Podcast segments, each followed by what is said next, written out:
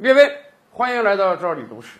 咱们知道啊，中国古代有这个谥号，有庙号，有年号，它们之间的不同我们就不聊了啊。但是大家不知道有没有注意到一个奇怪现象？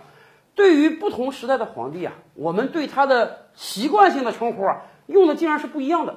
比如说汉代的皇帝啊，我们动辄是用谥号来称呼他的，汉文帝呀、汉武帝呀、汉景帝呀。这个文武景是他的谥号，是他死了之后，后世的皇帝和大臣对他一生进行的评价。而唐代的皇帝啊，我们多愿意用庙号来称呼他，像这个唐高祖啊、唐太宗啊、祖宗，一听就知道这个是谥号，是后世子孙啊排一排，我的祖宗都有谁。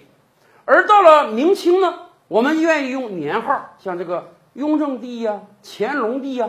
雍正、乾隆、康熙，这都是这个皇帝在位的时候自己所选定的年号，纪年用的。为什么对不同朝的皇帝，我们竟然连称呼习惯都不一样呢？哎，这还是有原因的。按道理讲啊，用谥号来称呼一个皇帝是相对比较合理的，因为这是对这个皇帝盖棺定论之后的一个总结。而且汉代时候啊，谥号给的一般是很精准的，一般也就给一个字儿、两个字儿，或者比如说。汉文帝他的谥号是孝文，每一代皇帝都在孝啊，所以我们就简称汉文帝，不叫汉孝文帝了。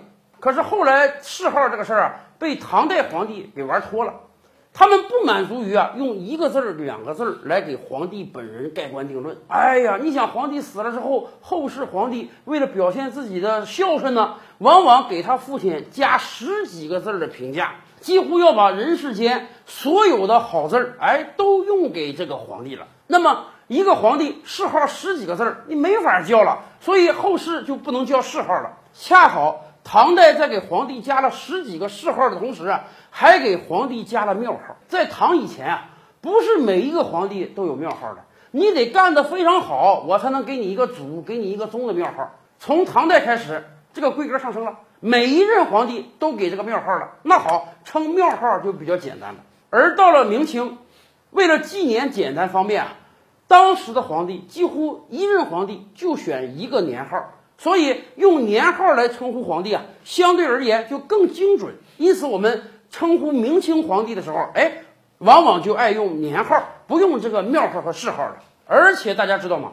对于皇帝来讲，这三个号只有年号是自己选择的，因为年号是你当皇帝时候纪年用的。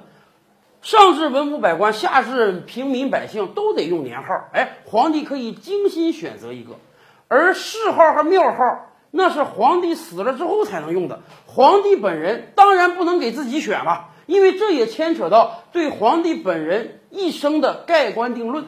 所以当年秦始皇还挺反对这个事儿的。秦始皇当时想，什么叫谥号？就是我死了之后啊，我的子孙、我的臣下对我进行评价，给我一个号，这怎么能行呢？这不是下易上而易跌吗？这不是以下犯上吗？啊！我作为皇帝，我一生功绩能是我的臣下、我的子孙给我评价的吗？所以秦始皇定了，我不能要谥号，我就叫始皇帝。后世还有一个人存了跟秦始皇一样的想法，就是魏明帝曹睿。曹睿当了十几年皇帝之后啊，哎，有一天他就跟大臣讲：“你看看啊，以往死的皇帝啊，都是这个后世给这个谥号。”我觉得不行，我怕我死之后啊，你们给这个号我不满意，怎么办呢？我现在没死，我就把我的庙号谥号定下来。我的庙号你们要给我定列祖啊，我的这个谥号你们要给我定一个名字啊，我可以被后世称为魏明帝。但是您想啊，一个人还没死啊，就把自己死后别人该干的事儿给干了，这多少也有点不吉利吧？结果。魏明帝曹睿把自己的谥号庙号定了之后，不到一年，才三十多岁的他就一命呜呼了。他这一死，咱们这么说吧，才彻底给了后世司马氏以机会呀。